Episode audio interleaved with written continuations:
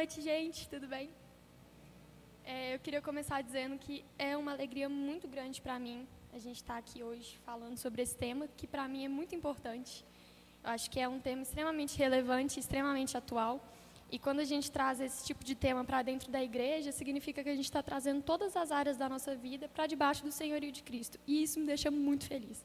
Então, eu estou muito feliz com a presença de cada um de vocês, com a oportunidade né, que o pastor e a pastora me deram de estar aqui hoje, com a oportunidade que Deus me deu de estar aqui hoje. E eu queria pontuar inicialmente que eu não tenho pretensão nenhuma de dar aula aqui. Não é, meu, não é o meu objetivo. Eu certamente não sou a pessoa mais qualificada para dar aula, mas aquilo que o Senhor me revelou, aquilo que eu tive a oportunidade de estudar, isso eu não posso jamais negar compartilhar com a minha comunidade. Então, algumas ponderações também que eu acho cabíveis a gente fazer. Eu não vim aqui para falar sobre a política atualmente, né? questão de direita, questão de esquerda. Eu não vim te dizer em quem votar, em qual partido é o melhor, qual ideologia é melhor. Eu vim aqui para a gente tentar traçar uma história do cristianismo, da fé, e como que a nossa fé, sendo uma fé política, ela se aplica às questões políticas né, do nosso contexto. Então, assim, até por uma questão de metodologia minha mesmo, né, pessoal, eu gosto de estudar, estudando a história, conhecendo a história, e é por aí que a gente vai começar, então. Eu fiz um, um prefácio bem pequenininho ali, é, sobre os pontos que a gente vai tratar hoje. Então, a gente vai falar sobre fé versus política, a gente vai ficar um bom tempo falando sobre o contexto histórico, e, na verdade, vai ser mais uma história do que tudo a gente vai tratar também o problema atual e a proposta de Cristo, a proposta, consequentemente, então, da igreja. E aí, o primeiro questionamento que está aí na, na nossa apostila é: por que tratar de política na igreja? Eu separei aí dois versículos e uma frase de um cara que para mim é sensacional, que é o Abraham Kuyper. O primeiro versículo está lá em Romanos 11:36 e diz que pois todas as coisas foram criadas por ele e tudo existe por meio dele e para ele. Glória a Deus para sempre. Amém. Então, se a gente, se a política existe, é porque ela existe porque Deus a criou. Ela foi feita por meio de Cristo, para Cristo, para a glória dele. Então, se a gente está aqui, a gente tem que fazer para a glória dele.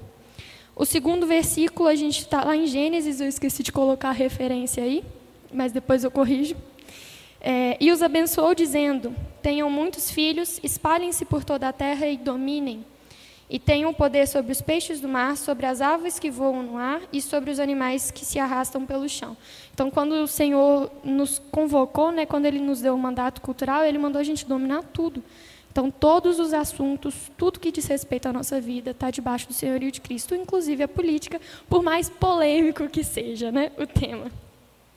Então, gente, a nossa fé está firmada num Deus pessoal e presente. Ele não é alheio à nossa vida e a tudo e tudo que ela contempla. Se nós queremos em Cristo e desejamos servi-lo com excelência mesmo, com tudo que nós somos, então tudo, absolutamente tudo que fazemos devemos fazer diante de Deus. E aí a gente já começa a entrar mais um tema, né? Ah, ali já está o contexto histórico. Eu só vou dar uma pincelada a respeito do que já está na apostila de vocês, uma definição do que é governo, né? Segundo o Calvino, então, o governo que a gente entende por hoje, que a gente entende hoje, né, é uma dádiva de Deus aos homens. É, é inegável, a gente precisa entender esse contexto sobre o tripé, né, do plano de Deus, da criação, da queda e da redenção. E aí, quando a gente começa a encarar esse tema política, governo, sobre essa perspectiva, a gente entende que o governo e a política que a gente tem hoje, ele é fruto da queda, ele é feito, é uma instituição criada pós-queda, então ela está profundamente afetada pelo pecado. Mas ainda assim, a instituição de um governo, de alguém que elabore leis e que governe mesmo, que exerça poder sobre determinado povo, isso é uma dádiva de Deus para a contenção do mal. O objetivo do governo ele deveria sempre ser apoiar, incentivar que o bem seja feito e tentar conter o mal, punir o mal. Só que o que a gente vê hoje é uma, uma tentativa muito frustrada disso, e um sistema que mais pune do que incentiva o bem. E aí a gente já começa a perceber alguns erros no nosso sistema atual, né? E aí eu gostaria de abrir com vocês a palavra de Deus, porque tudo que eu quero tratar aqui hoje é como uma proposta cristã, né? Tem que estar na Bíblia. Então a Bíblia tem resposta para tudo. Aí eu queria abrir com vocês a nossa Bíblia. Se você tiver com ela aí, tudo bem. Se não tiver, eu leio aqui. Lá em 1 Samuel, capítulo 8, nós vamos ler do 4 ao 9 primeiro. Esse contexto aqui, gente, de 1 Samuel, o que, que aconteceu? É, o povo tinha acabado de viver a época dos juízes, né? Então era uma época muito cíclica.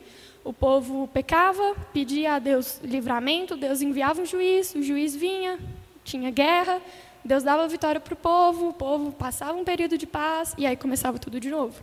Samuel foi o último juiz. E aí, nesse contexto aqui, o povo de Israel, eles olhavam para o entorno deles e todo mundo, todas as outras nações tinham um sistema de governo instituído, uma monarquia, na grande maioria, né? então um rei, e a, o poder então centralizado na mão de uma única pessoa. E quando eles olhavam né, para os juízes, que não era uma questão instituída, eles não eram eleitos, eles não vinham de uma dinastia, né? É a família real que vai, o filho herda, o neto, e aí eles pedem um rei. E aí esse é o texto que a gente vai ler então. Lá em 1 Samuel, capítulo 8, versículo 4. Então todos os líderes de Israel se reuniram e falaram com Samuel em Ramá. Eles disseram: Olhe, você já está ficando velho e os seus filhos não seguem o seu exemplo. Por isso queremos que nos arranje um rei para nos governar, como acontece em outros países.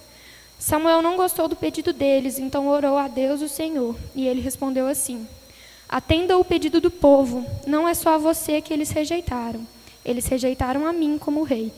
Só uma pausa aqui, então, a gente entende que, na verdade, o reinado não era dos juízes, né? o reinado era de Deus mas a necessidade do povo de materializar mesmo, olhar para o lado, olhar para as outras nações e ver, poxa, eles têm um, um, governo instituído, nós queremos ter alguma coisa semelhante a isso. A necessidade falou mais alto.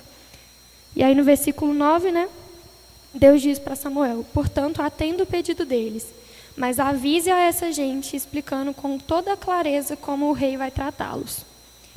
E aí a gente volta naquilo que eu já falei, comentei com vocês, né? A gente precisa começar a encarar o governo terreno sobre a ótica da queda. Então a gente não pode esperar de um governo terreno a perfeição que só vem de Deus. Quando Deus estava reinando sobre o povo de Israel, o povo de Israel acabou não aceitando muito bem esse reinado. Eles precisaram de uma coisa, eles desejaram uma coisa física, materializada. E aí Deus alerta, né? Nesse sentido, fica muito fácil a gente observar mesmo sendo um, um, presente de Deus né, aos homens do governo, o cargo de governante surgiu após a queda do homem no jardim. Sendo assim, essa é uma instituição caída e sujeita a falhas. E aí eu quero ler com vocês 1 Samuel 8, do 10 ao 22, que é como Deus mandou Samuel dizer que o rei trataria o povo. E aí a gente começa a tentar fazer um paralelo, né?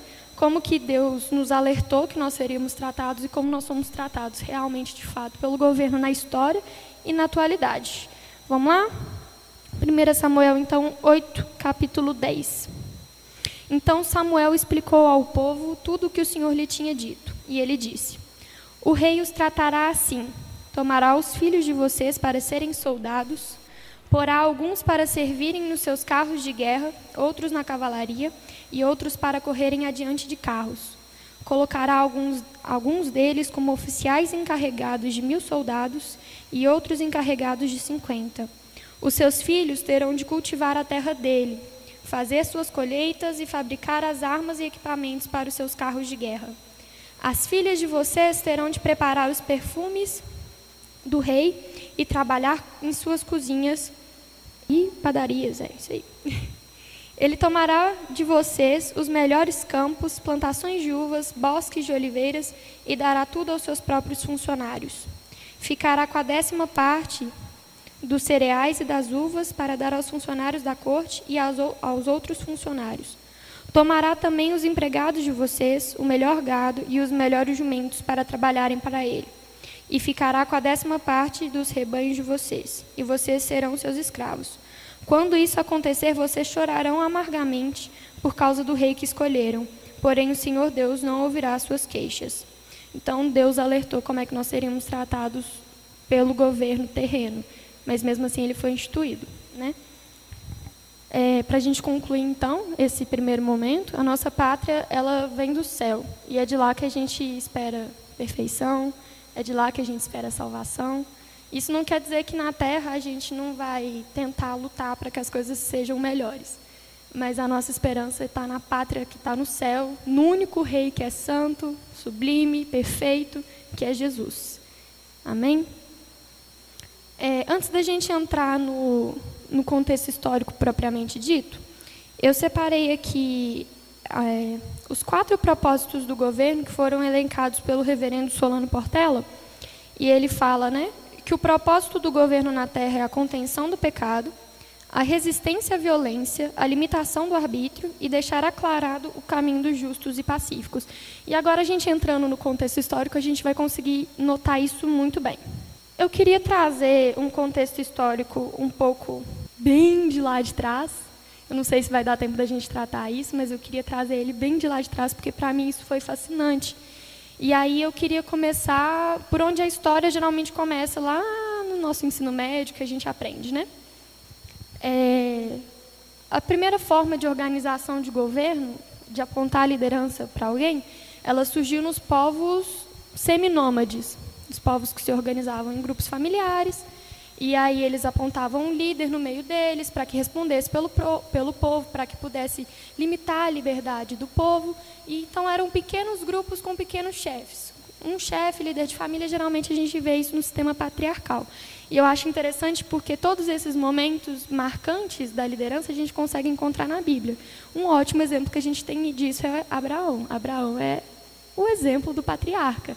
Ele tinha a família dele, ele respondia pela família dele, ele era líder religioso, então ele levava o povo a, a fazer os sacrifícios, ele então, co coordenava a religião, ele respondia pelo povo entre, entre outros líderes, né? Então ele foi o primeiro exemplo nosso aí nesse sentido. E aí os anos vão passando, né? Abraão vai para a Terra Prometida, e aí a gente conhece a história. Vou pular lá para o Egito, povo no Egito. O povo no Egito então ficou 400 anos morando lá, mais ou menos uns 100 anos sendo escravo do, dos egípcios, né?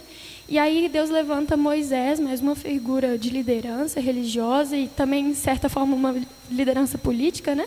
Porque ele faz frente ao rei, o, o faraó, né? Ele ali obedecendo a ordenança de Deus, ele tem peito e coragem suficiente para dizer ele liberta o povo, povo de Deus.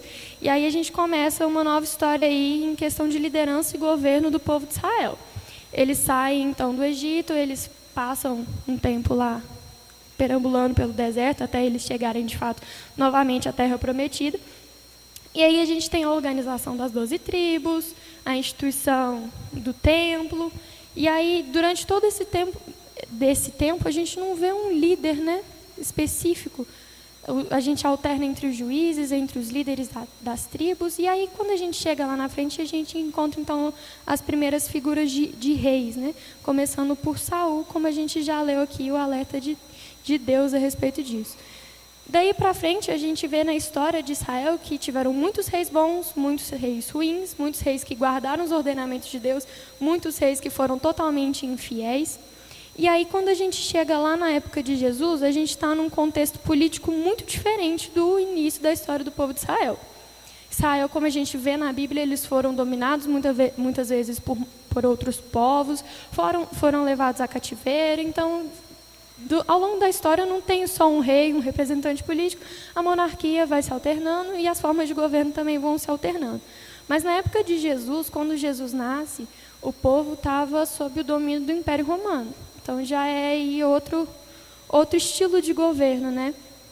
E aí quando Jesus vem, é, a crucificação dele não é à toa, ela vem para cumprir a lei sim, mas ela tem um quê político muito forte. Naquela época, o, o, povo hebreu eles se sentiam extremamente oprimidos, né? Obviamente, sob o jugo muito pesado do Império Romano. E aí eles esperavam que o Messias seria um libertador político justamente por isso. Eles criam que, que eles seriam livres de novo, politicamente falando, que seriam um povo livre, que poderia se instituir sem, sem as amarras né, do, do Império Romano. E aí Jesus é confundido com um líder político, que, coisa que ele não era. Né? Mas, de toda maneira, após a crucificação de Jesus, a igreja surge como uma instituição que vai fazer frente ao Estado. Então, agora a gente está trabalhando com duas instituições. Eu quis fazer traçar esse paralelo, uma linha do tempo mesmo, para a gente entender quando que começa então essa relação de igreja e Estado? Como é que a gente começa a enxergar essa relação da fé com a política? No momento que nasce a igreja como instituição na Terra, ela passa a ser uma instituição que vai fazer frente à instituição do governo e da política. Aí a gente já entra aqui é, do século zero ao século XV. Mais ou menos no ano 64 depois de Cristo, teve um incêndio muito grande em Roma, na época do imperador Nero. E aí Nero já com aquele receio, né, porque o cristianismo estava crescendo muito rápido, era uma, um estilo de vida muito diferente do estilo de vida dos romanos, então o imperador via aquilo como uma ameaça muito grande ao Império Romano.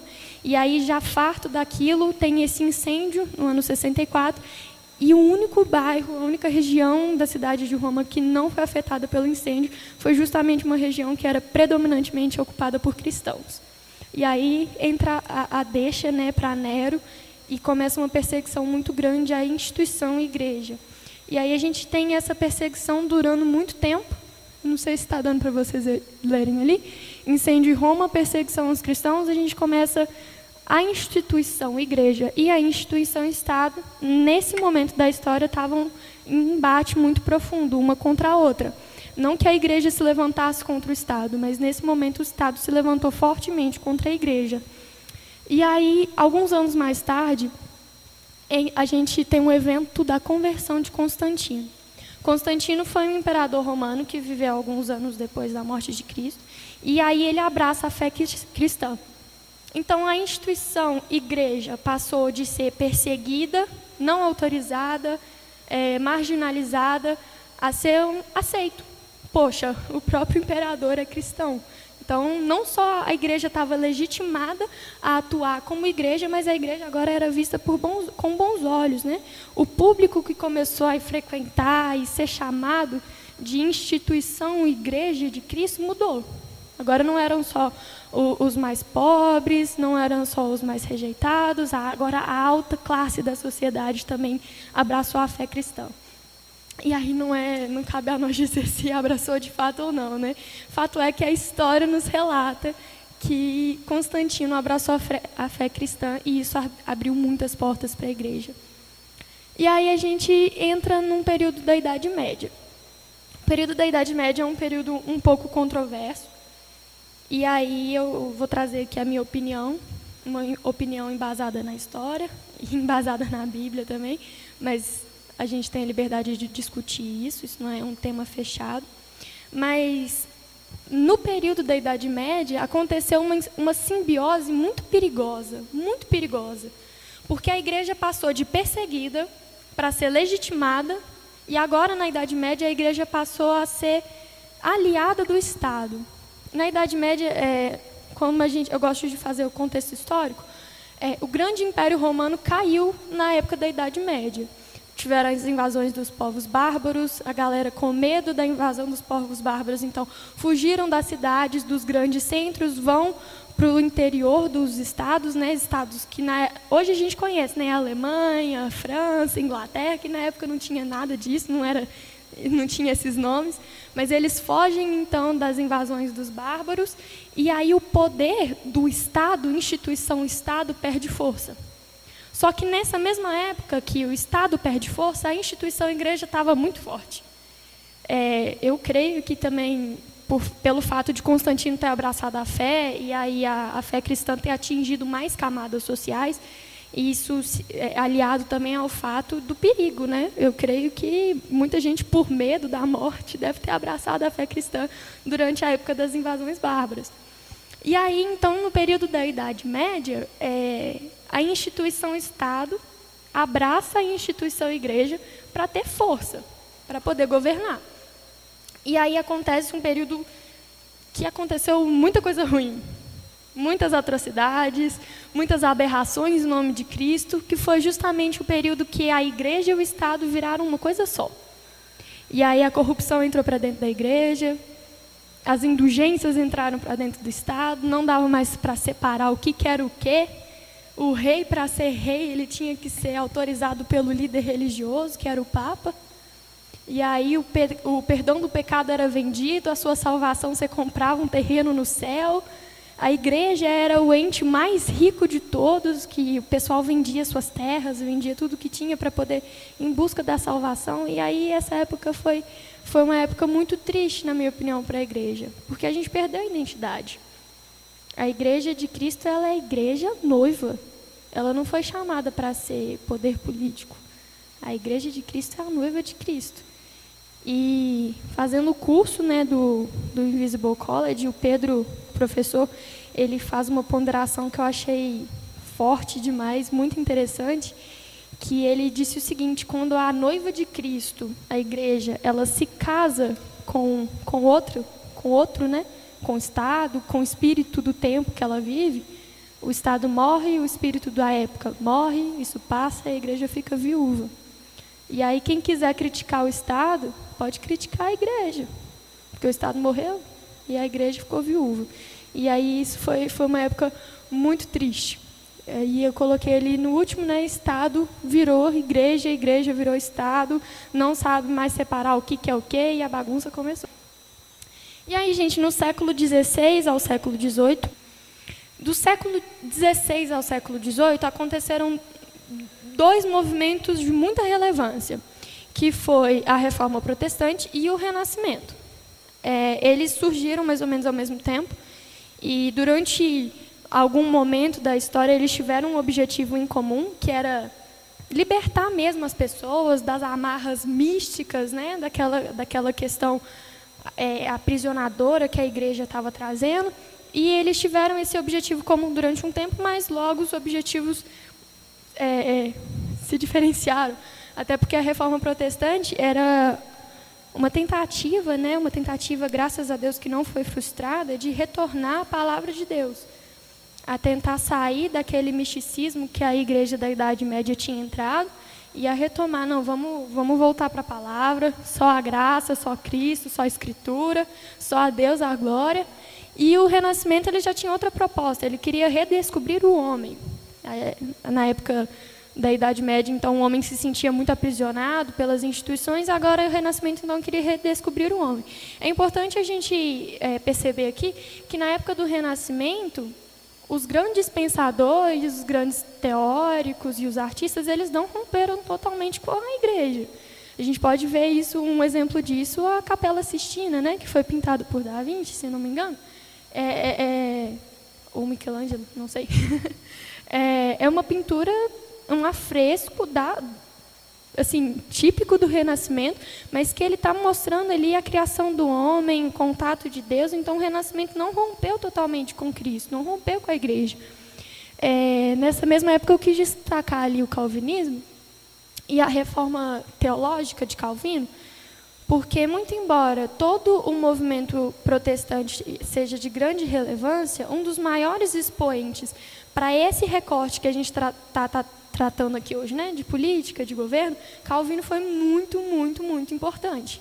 Porque além de redescobrir a palavra de Deus, além de redescobrir aquilo que é a verdade a respeito do Evangelho de Cristo, de retomar as raízes e as origens do, da igreja noiva de Cristo, ele também tem uma proposta muito bonita para a nossa vida fora das quatro paredes da igreja. E isso é muito importante, isso é muito lindo na teologia de Calvino.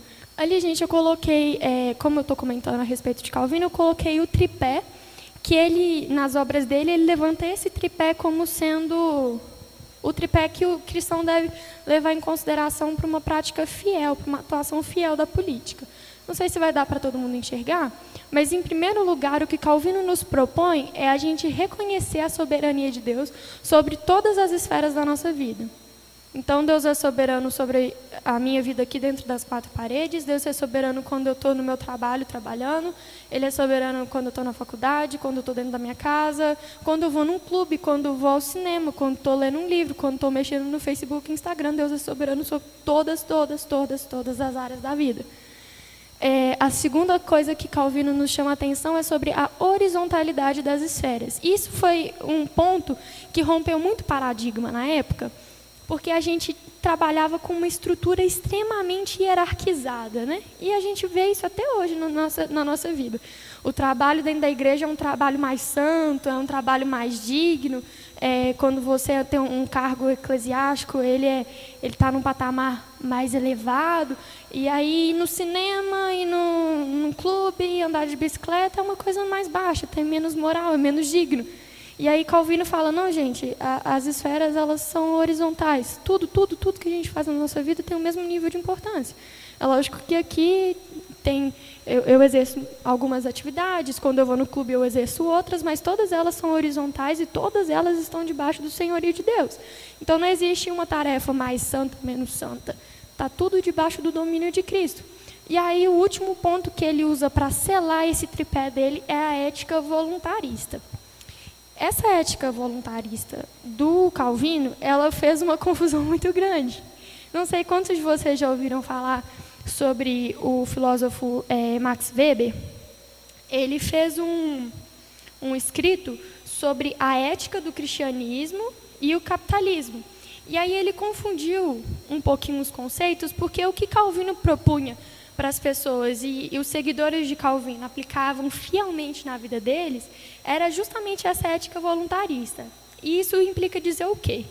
Tudo que eu estou fazendo, eu estou fazendo diante de Deus e para Deus. Então, se eu estou trabalhando, se eu estou vendendo peixe, se eu estou, poxa, comprando, se eu sou padeiro, tudo que eu estou fazendo, eu estou fazendo para a glória de Deus. Então, isso fez uma revolução na vida das pessoas que, que seguiam os ensinamentos de Calvino na época, porque o trabalho passou, parou de ser encarado como uma, uma punição, né? Um, um, produto da queda, nossa, fomos amaldiçoados com o trabalho. Não, vamos produzir, vamos vender, comprar, trabalhar, e tudo isso vai ser feito para a glória de Deus, para resplandecer quem Jesus é. Então, aquelas pessoas começaram a produzir muito, muito, muito, e foi um período de grande florescimento financeiro, sim, porque as pessoas estavam trabalhando, então elas produziam. E aí, quando Max Weber viu isso e ele tirou, tirou daquele cenário, não conseguiu enxergar a fé que aquelas pessoas estavam professando e o motivo pelo qual elas estavam produzindo tanto, ele olhou de fora e não conseguiu enxergar Cristo. Então, o que, que ele falou? A ética calvinista é capitalista. E aí ele fez uma grande confusão nesse sentido aí, mas o sentido da, da fala de Calvino era justamente essa ética voluntarista. Vamos fazer tudo que a gente tiver que fazer diante de Deus da melhor maneira possível. E aí isso, nossa, isso mudou muito a história do pessoal. Gente, eu trouxe então um exemplo para a gente é, observar como é que essa proposta do Calvino, né, de ética, de fazer tudo diante de Deus, como é que isso foi fundamental para a construção de uma sociedade específica. Eu trouxe aqui o exemplo da sociedade norte-americana, porque é muito claro, dá para a gente ver muito certinho como é que funcionou a aplicação dos princípios calvinistas na construção da sociedade americana. Então, eu vou voltar um pouquinho na história com vocês. É, a sociedade norte-americana, né? Os Estados Unidos, como a gente conhece hoje, é, eles eram colônia da Inglaterra na época da, das grandes navegações. E aí, a Inglaterra, na época da descoberta da, da colônia americana, é, eles viveram um período de três reis diferentes, que eu queria comentar com vocês, só para a gente contextualizar. E aí, esses reis foram os seguintes. O primeiro era o rei Edward, que era menor de idade, então quem governava no lugar era, um regente, e o regente tutor dele era um cara protestante, profundamente afetado pela, pela proposta calvinista. Então, foi um período do reinado do rei Edward, foi um período que a Inglaterra era uma, um país protestante. O rei era protestante, então a, a igreja protestante era favorecida, não era perseguida. Só que o rei Edward morre e quem assume o trono é, é a meia-irmã dele, a Maria, Maria Sangrenta. Maria Sangrenta era filha de Henrique VIII com Catarina de Aragão, que era uma princesa da Espanha. A Espanha era um país muito católico e a Espanha bateu muito nos protestantes durante a época da Reforma. E aí, quando a Maria Sangrenta assume o governo da Inglaterra, assume o reino da Inglaterra, ela passa a perseguir os cristãos protestantes. E aí é nesse contexto que muitos protestantes fogem da perseguição de Maria na Inglaterra e vão para a colônia norte-americana. Então, as primeiras pessoas, os, os primeiros ocupantes da, da colônia americana foram os puritanos, que eram protestantes, eles eram extremamente fiéis à proposta protestante, eram pessoas muito apegadas à palavra de Deus. E aí, quando eles vão para os Estados Unidos, né, que, que não era o que a gente sabe de hoje, eram 13 colônias, era um espaço muito pequeno, eles começam a desenvolver uma cultura e a pregar o evangelho ali. E eles desenvolvem, eles criam a sociedade com base na palavra de Deus e na proposta protestante. Então, os Estados Unidos da América um, é um país que nasceu do protestantismo. Ele é fruto de protestantes fiéis, porque os puritanos eram protestantes muito fiéis. Pode passar, por favor, Mael. Aqui ficou muito pequenininho, não sei se vai, vai dar para vocês enxergarem.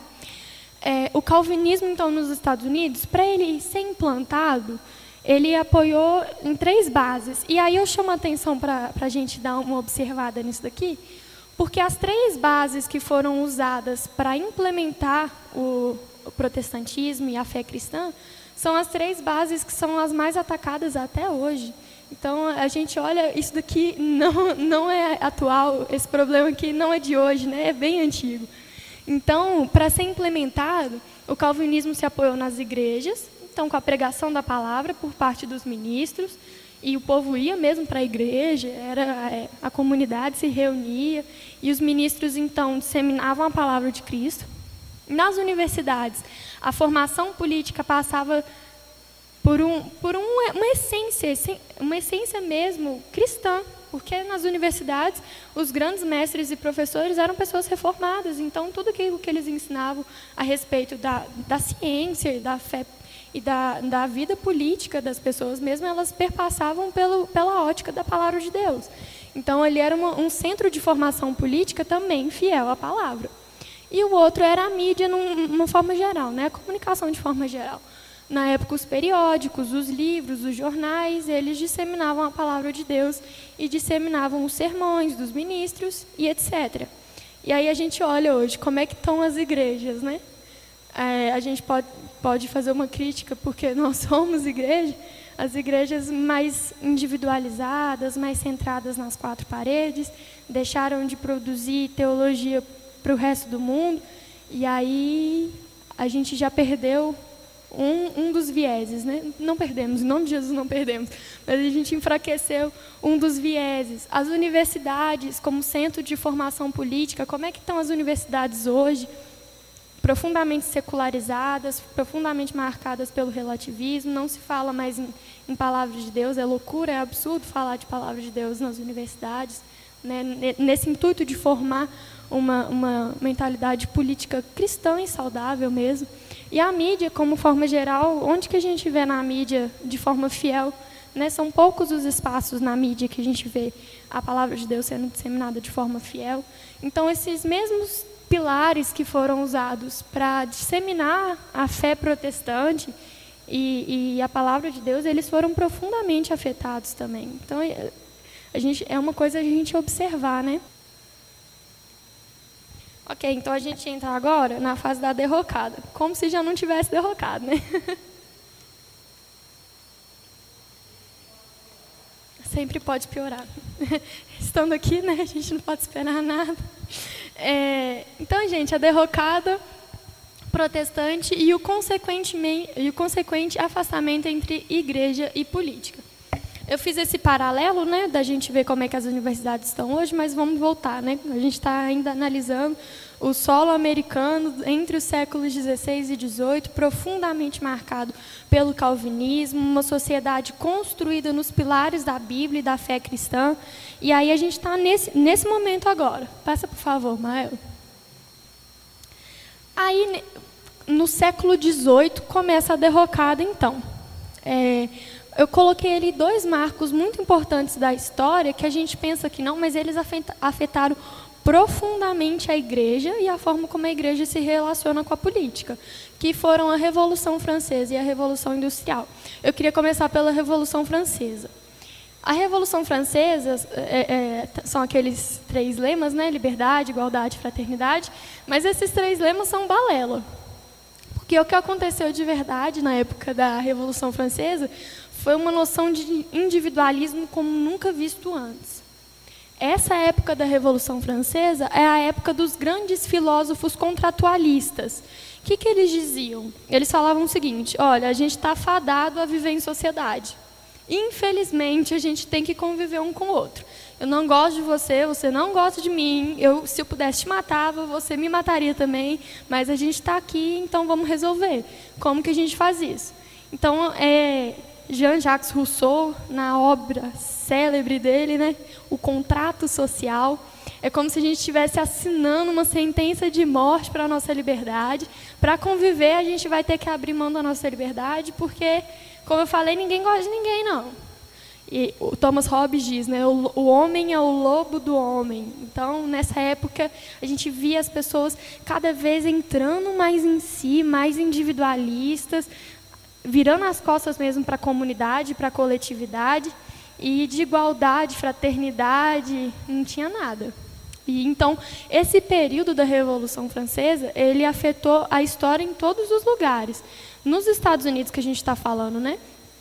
É, que era um, um povo que estava marcado pela tradição calvinista, quando os ideais da Revolução Francesa chegaram lá, isso mudou muito a visão deles de mundo, porque eles eram colônia ainda da Inglaterra. E aí, quando eles viram os franceses degolando um rei e falando, não, aqui é a gente que manda, eles falaram, poxa, é o momento da gente também se livrar das amarras dos ingleses. Esse momento da história, ele abre as portas para um secularismo muito grande. Porque você imagina, é, é uma época de muita guerra, de muita distensão mesmo, das pessoas serem inimigas umas das outras. E aí é um momento que você se pergunta, né, onde que está Deus no meio disso tudo, no meio de tanta guerra? A guerra de independência dos Estados Unidos contra a Inglaterra foi extremamente sangrenta. Então, foi um momento que realmente o povo questionou de fato onde que estava Deus no meio dessa história.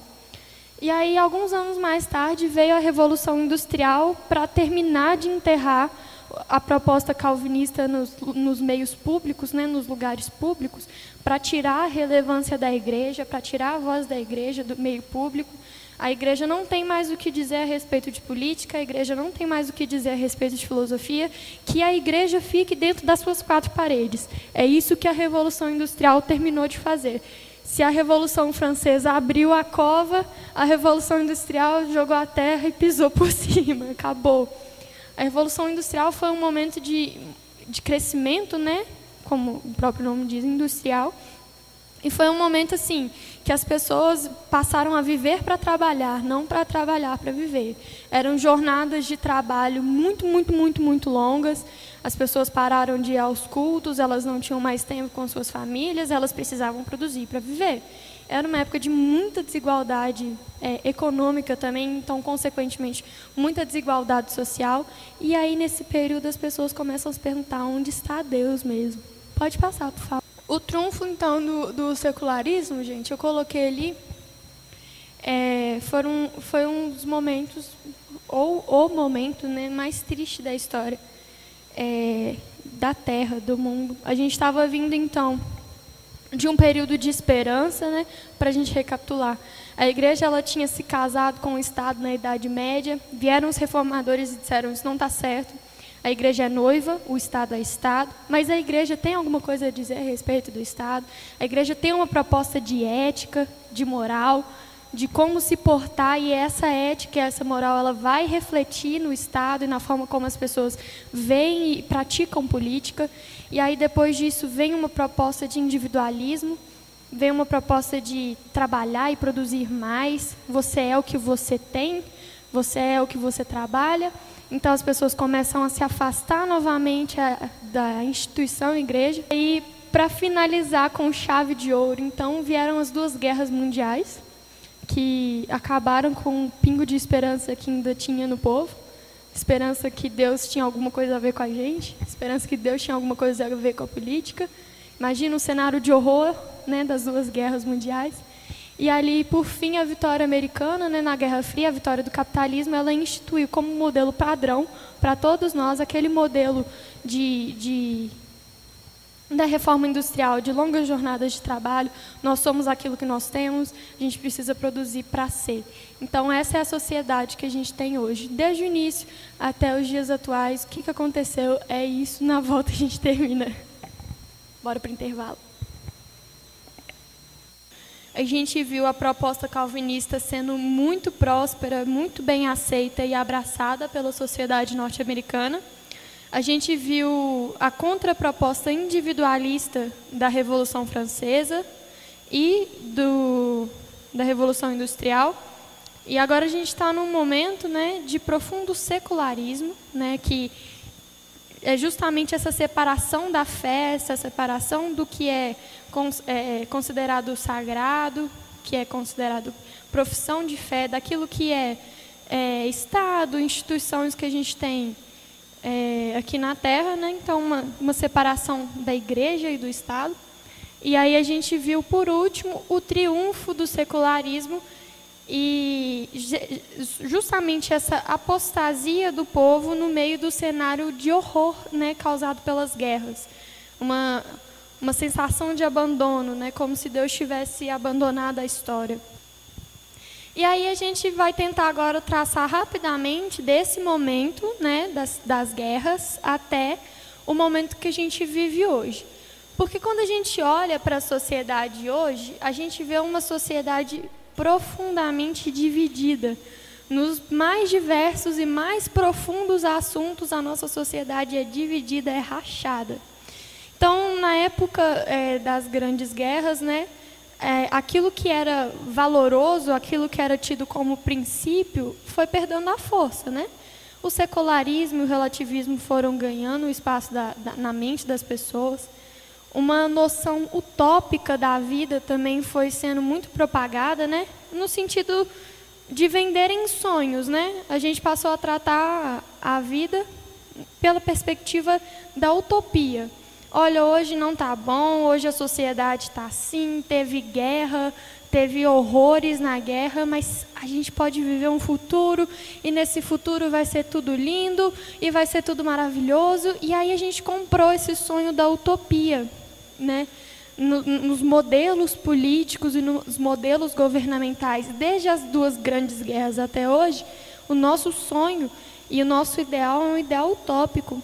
Porque quando a gente para para pensar, a gente está querendo atingir uma sociedade que é inatingível.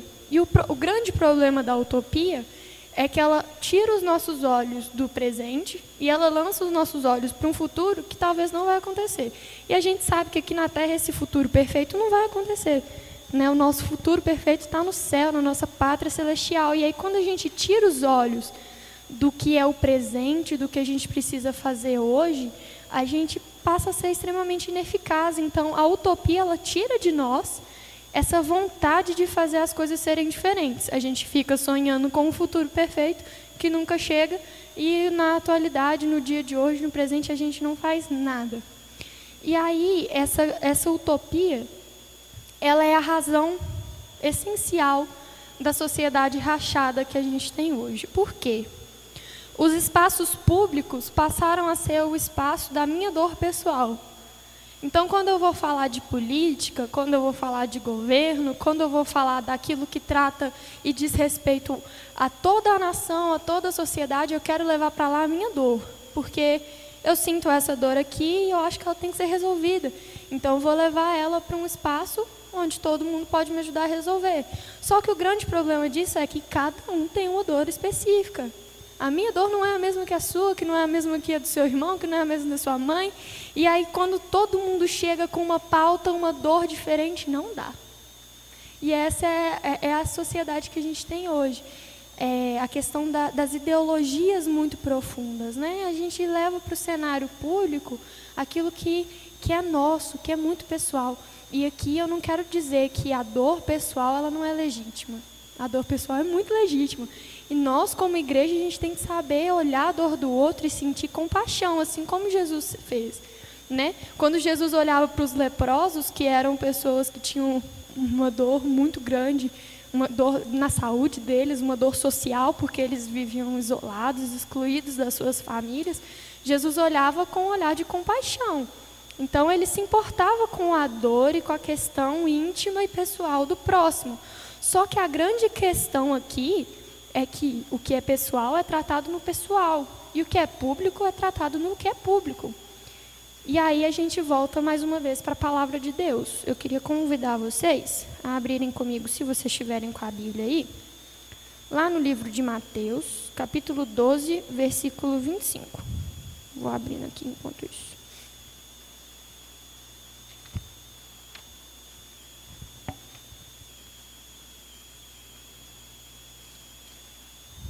Podemos? Mateus capítulo 12, versículo 25. Agora eu que não achei, gente.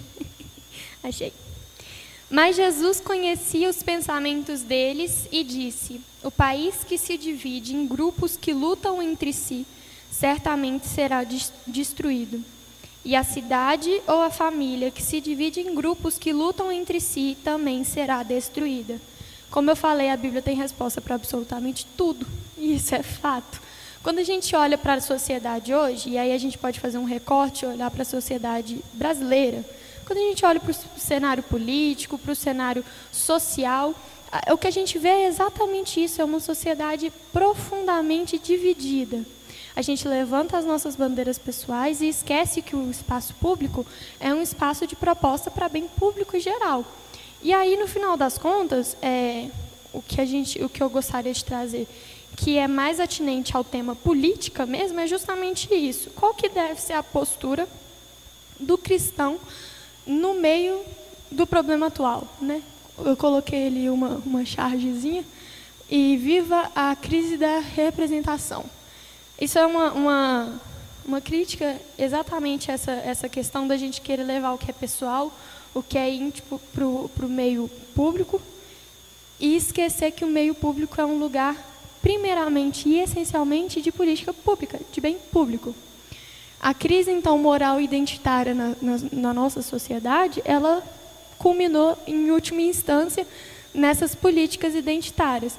Então, o que, que acontece? É, quando a gente olha para os políticos hoje, a proposta, geralmente, ela vem atrelada e ela vem abraçada com uma causa muito pessoal, na grande maioria, né?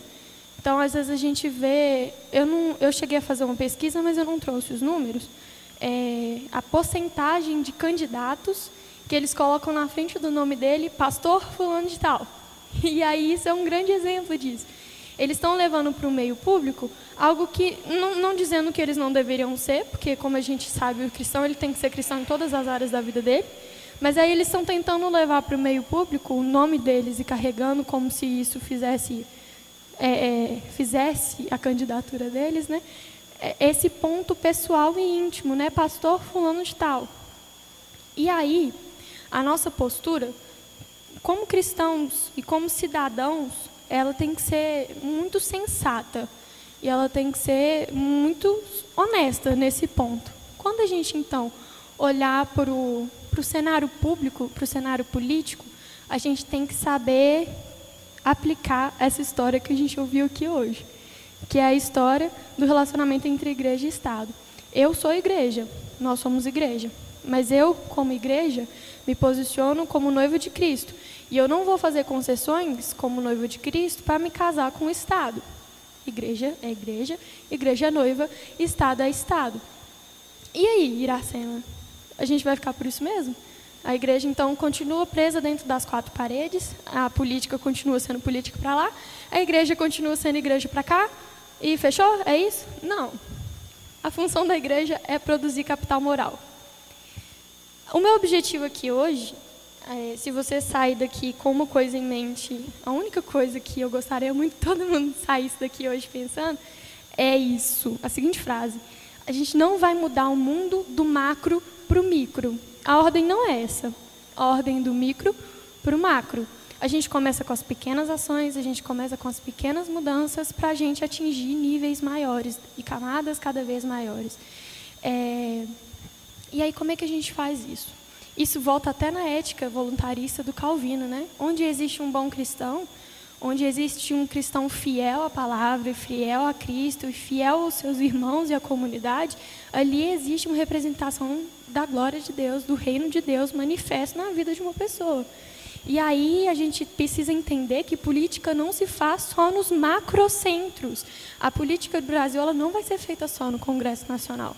Ela não vai ser feita somente pelo presidente, somente pelos senadores, pelos deputados federais e estaduais, não é.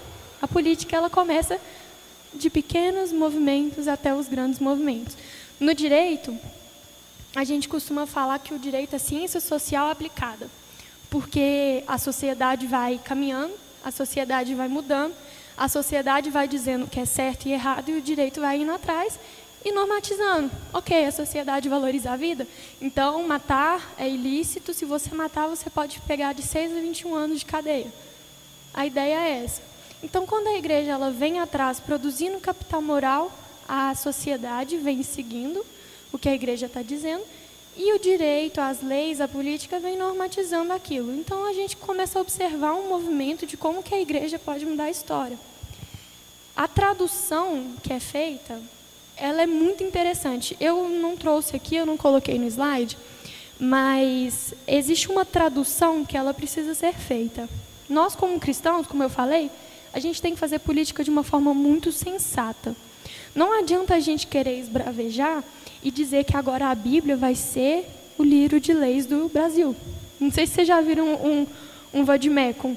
O vademecum ele é desse tamanho assim, tem um zilhão de leis e tem um zilhão de princípios, e aquilo ali é o que rege o Brasil. Ou deveria reger. Né? A gente sabe que na prática as coisas não são tão bonitinhas assim. Mas ali, na, naquele livro de leis, a gente consegue observar uma tradução. E o que, que é isso?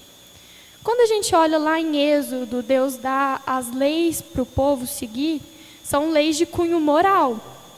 Deus fala: não matarás. Então o povo não mata porque é contra a lei de Deus. E Jesus ele vem e fala: ó, mas se você odiar, você já está cometendo pecado. Ele Deus tira então o peso da lei, o rigor da lei, da atitude, traz para o coração. Como é que a gente vai fazer essas traduções hoje, então?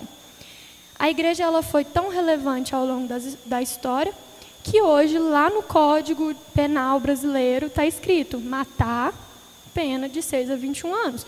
Foi feita uma tradução. A gente tem que ponderar nesse ponto. Será que quando um juiz vai fazer uma sentença para condenar alguém à prisão porque essa pessoa matou outra pessoa, será que ele vai pensar no que o coração dele estava, o coração daquela pessoa que matou, né? O que, que o coração dele estava tava maquinando, se ele odiou, qual que foi o princípio da atitude? Não. O juiz está preocupado com o rigor da lei. Matou, matou, 6 a 21 anos de prisão. Então a tradução ela é feita, mas a tradução ela não é seguida ao pé da letra. Então, a gente precisa desistir desse sonho utópico de que a sociedade vai pegar a Bíblia e vai falar: essa é a nossa lei de vida, essa é a nossa lei moral. Não dá para a gente fazer isso. Talvez na época de Calvino, talvez na época de Constantino, isso fosse um pouco mais fácil. Né? Tinha menos gente, tinha menos complexidades. Né? O ser humano sempre foi complexo, mas hoje a gente tem muito mais pluralidade muito mais gente no mundo. Não adianta a gente querer esperar que todo mundo vai pensar igual a gente. E aí, como é que a gente vai agir então? Fazendo tradução.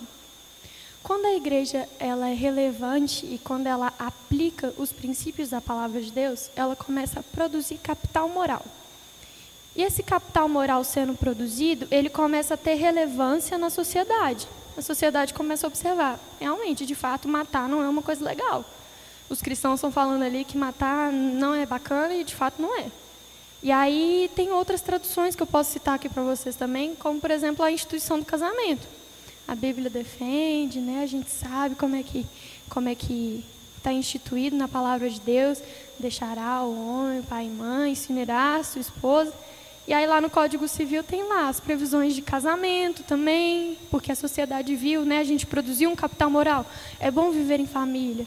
E aí essa lei foi positivada lá no direito, na normatização tem família, tem proteções à, à família.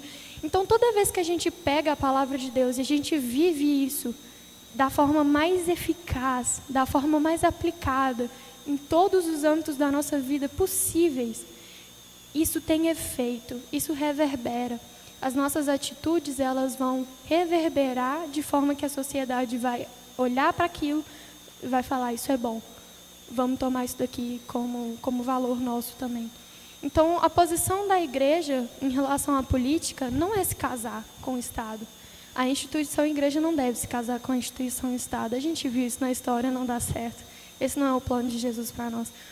Nós carregamos uma coisa muito mais importante do que uma representação política. A gente carrega a representação do céu. Nós somos noiva de Cristo. Por que, que a gente vai querer se rebaixar a ser noiva do Estado? Né? Qual o sentido disso? Então, se a gente tem uma relevância muito maior, a gente não precisa fazer esse tipo de concessão. O que a gente tem que fazer, então, o que tem que estar na mente e no coração do cristão é: eu preciso ser um cristão fiel, eu preciso ter uma prática e uma atuação fiel à palavra de Deus, fiel aos princípios, fiel à moral cristã, fiel à ética cristã, de maneira que a sociedade onde eu vivo ela receba todos esses princípios, toda essa moral como sendo algo bom e de alguma forma traduz aquilo ali. Porque eu não, não, como eu falei, a gente não pode esperar que a sociedade, plural como é, tome a Bíblia como palavra de Deus. A própria palavra de Deus fala que isso daqui é loucura para os que perecem. Então a gente não pode esperar que essa loucura para os que perecem seja seja a normatização de, uma, de toda uma sociedade plural. O que a gente pode esperar e o que a gente precisa fazer é sermos cristãos fiéis, uma atuação, uma presença fiel na sociedade, produzindo capital moral. E aí, para a gente fechar aqui, eu trouxe alguns textos bíblicos que eu gostaria de ler com vocês a respeito do governo que é proposto por Deus. Quando a gente lê esses textos do governo que é proposto por Deus e que na verdade ele está falando a respeito do reino dele, a gente vê que os princípios que, que Deus coloca como princípios eminentemente do reino dele, são princípios que a gente pode aplicar aqui na Terra. Então eu vou começar, eu queria abrir com você, se você tiver com sua Bíblia aí, lá em Salmos capítulo 45, versículo 6. A gente vai dar uma caminhada aqui na Bíblia agora, só para a gente poder dar uma, uma pincelada no que Deus está dizendo que é o reino dele. Porque sabendo o que é o reino dele, a gente sabe o que a gente quer. A gente sabe qual, qual que é o nosso objetivo aqui nessa terra. Então, Salmos, capítulo 45, versículo 6. O reino, o reino que Deus lhe deu vai durar para sempre. Aqui o salmista está apontando para Cristo em última instância, né? Então, o reino que Deus lhe deu vai durar para sempre. Ó Rei, Senhor, o Senhor governa o seu povo com justiça, ama o bem e odeia o mal. Então, aí a gente já tem um, um dos princípios e um dos pilares do reino de Deus. Justiça. Amo o bem e odeio o mal. E vamos mandar mais um pouquinho lá para frente, no Salmo 145. Se eu estiver indo muito rápido, por favor, me fala.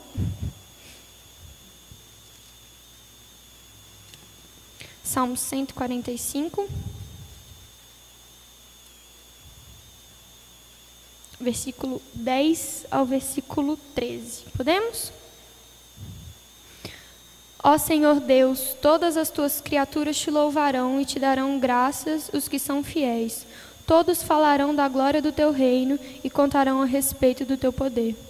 Para que todos os povos conheçam os teus atos poderosos e a grande glória do teu reino. O teu reino é eterno e tu és rei para sempre. O Senhor cumpre o que promete e ele é fiel em tudo que faz. Então, mais algumas apontações a respeito do reino de Deus. A gente está vendo que é um rei fiel e que ele cumpre todas as coisas que ele faz. Essa glória do reino a gente não vai conhecer na terra, né? mas é algo que a gente pode almejar e nosso coração tem que queimar por isso. Mais para frente agora, ler mais alguns. Romanos capítulo 14, versículo 17.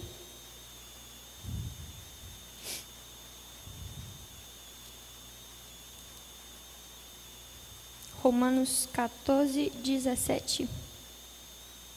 Podemos? Pois o reino de Deus não é uma questão de comida ou de bebida, mas de viver corretamente, em paz e com a alegria que o Espírito Santo dá. Então, a gente tem mais um apontamento a respeito do reino de Deus, viver em paz, viver corretamente, fazer aquilo que é correto aos olhos de Deus e aos olhos dos homens também. Vamos lá, mais um? Só mais um. João capítulo 18, versículo 36. Vamos lá. João 18, 36.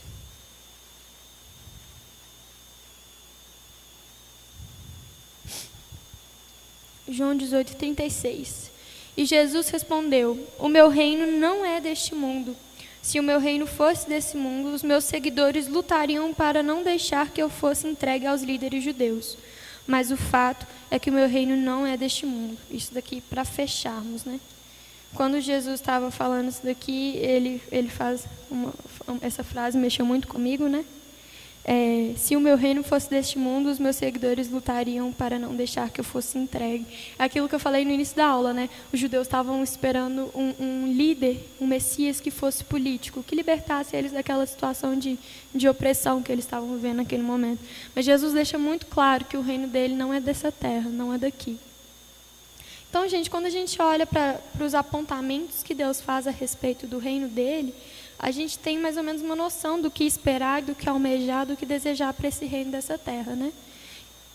Aqui uma, umas ponderações que eu escrevi para compartilhar com os irmãos. Eu vou ler mesmo, tá? Tá na apostila de vocês, se vocês quiserem acompanhar comigo.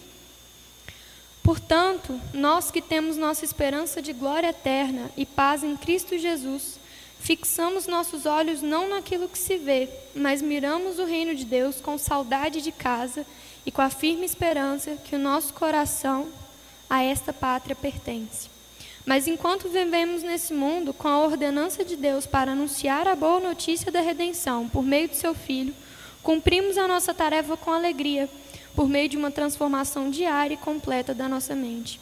E se cremos que Jesus é o Senhor sobre todas as coisas, então submetemos a Ele tudo o que somos, tudo que temos e tudo que fazemos inclusive a nossa forma de nos relacionarmos uns com os outros, a fim de glorificar a Deus através da atividade política. Aí aqui eu só trouxe um parêntese, né, porque a gente não, não tratou o conceito política em nenhum momento. O que eu queria trazer e compartilhar com vocês são princípios mesmo. Mas a, a, política, em última instância, é aquilo que interessa a polis, né? É um termo grego, polis é cidade. Então, tudo aquilo que interessa à cidade, que interessa aos cidadãos da cidade, isso é política, tá? Então a gente tem que fazer atividade política de forma a glorificar a Deus. Devemos viver em ética e em retidão diante de Deus e dos homens, apontando em tudo para o trono da graça de Deus. Por último, devemos nos despir das ideias utópicas de perfeição no mundo profundamente afetado pelo pecado, de forma a crer que a menor e mais simples das nossas ações no micro reverberará eternamente no macro para a honra e glória de Cristo Jesus. Então, no final das contas, né, para a gente fechar e amarrar tudo que a gente aprendeu aqui hoje, se eu puder deixar uma mensagem, é essa. A gente entendeu que igreja e Estado são coisas distintas e que o casamento dessas instituições não funciona, não é saudável. E aí, então, para a gente querer fazer política saudável, política embasada em Cristo, para a gente querer ter uma presença pública atuante e fiel, a nossa posição deve ser de produtores de capital moral, cristãos fiéis à palavra de Deus, cristãos preocupados com as questões do seu tempo, né? A gente não pode ser alheio às questões da nossa sociedade, a gente não pode ser alheio à dor do outro, mas a gente tem que saber que os espaços públicos são espaços de tratar questões públicas e os espaços pessoais são espaços de tratar questões pessoais.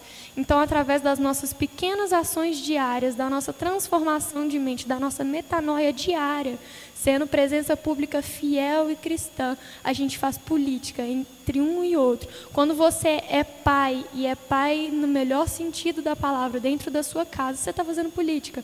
Porque você está criando dois cidadãos, três cidadãos, quatro cidadãos, quantos forem, que vão atuar na sociedade no futuro de forma fiel, a serem presença fiel, a serem cristãos fiéis à palavra de Deus. Quando você está no seu trabalho, você faz o seu trabalho da melhor maneira possível, encarando aquilo ali como um trabalho que é feito para o próprio Deus, para a glória de Deus, para revelar a redenção de Cristo Jesus. Você está sendo presença fiel você está fazendo política sim. E aí, no final das contas, a gente entende que as nossas microações vão reverberar para o macro, porque a gente vai apontar para Deus em tudo que a gente faz. A gente vai produzir capital moral, a sociedade vai seguir essa produção de capital moral e vai ser traduzida em lei e vai ser traduzida em governo, vai ser traduzida em política em última instância. Então esse é o nosso esse é o nosso objetivo, essa é a nossa árdua tarefa de sermos fiéis nas pequenas coisas. É, uma coisa que eu aprendi a respeito de política é que a revolução ela é essencialmente não cristã. Toda, porque toda revolução ela parte de uma falta de fé, ela parte de uma rebelião, de uma não aceitação, então, quando a gente quer mudar as coisas a ferro e fogo, com revolução, igual o pessoal fez na França com a Revolução Francesa, e guilhotina o rei e põe fogo na cidade, não dá certo. Porque, essencialmente, aquilo ali é, é um ato de falta de fé. Porque quando a gente vai mudando as coisas no micro, elas reverberam para o macro. Então, é, era isso que eu queria deixar aqui hoje. Eu agradeço muito a vocês que se dispuseram né, a me ouvir, por mais que talvez, talvez não, certamente eu não seja a pessoa mais qualificada, mas é, é, eu espero que eu tenha trazido uma coisa de relevância aqui.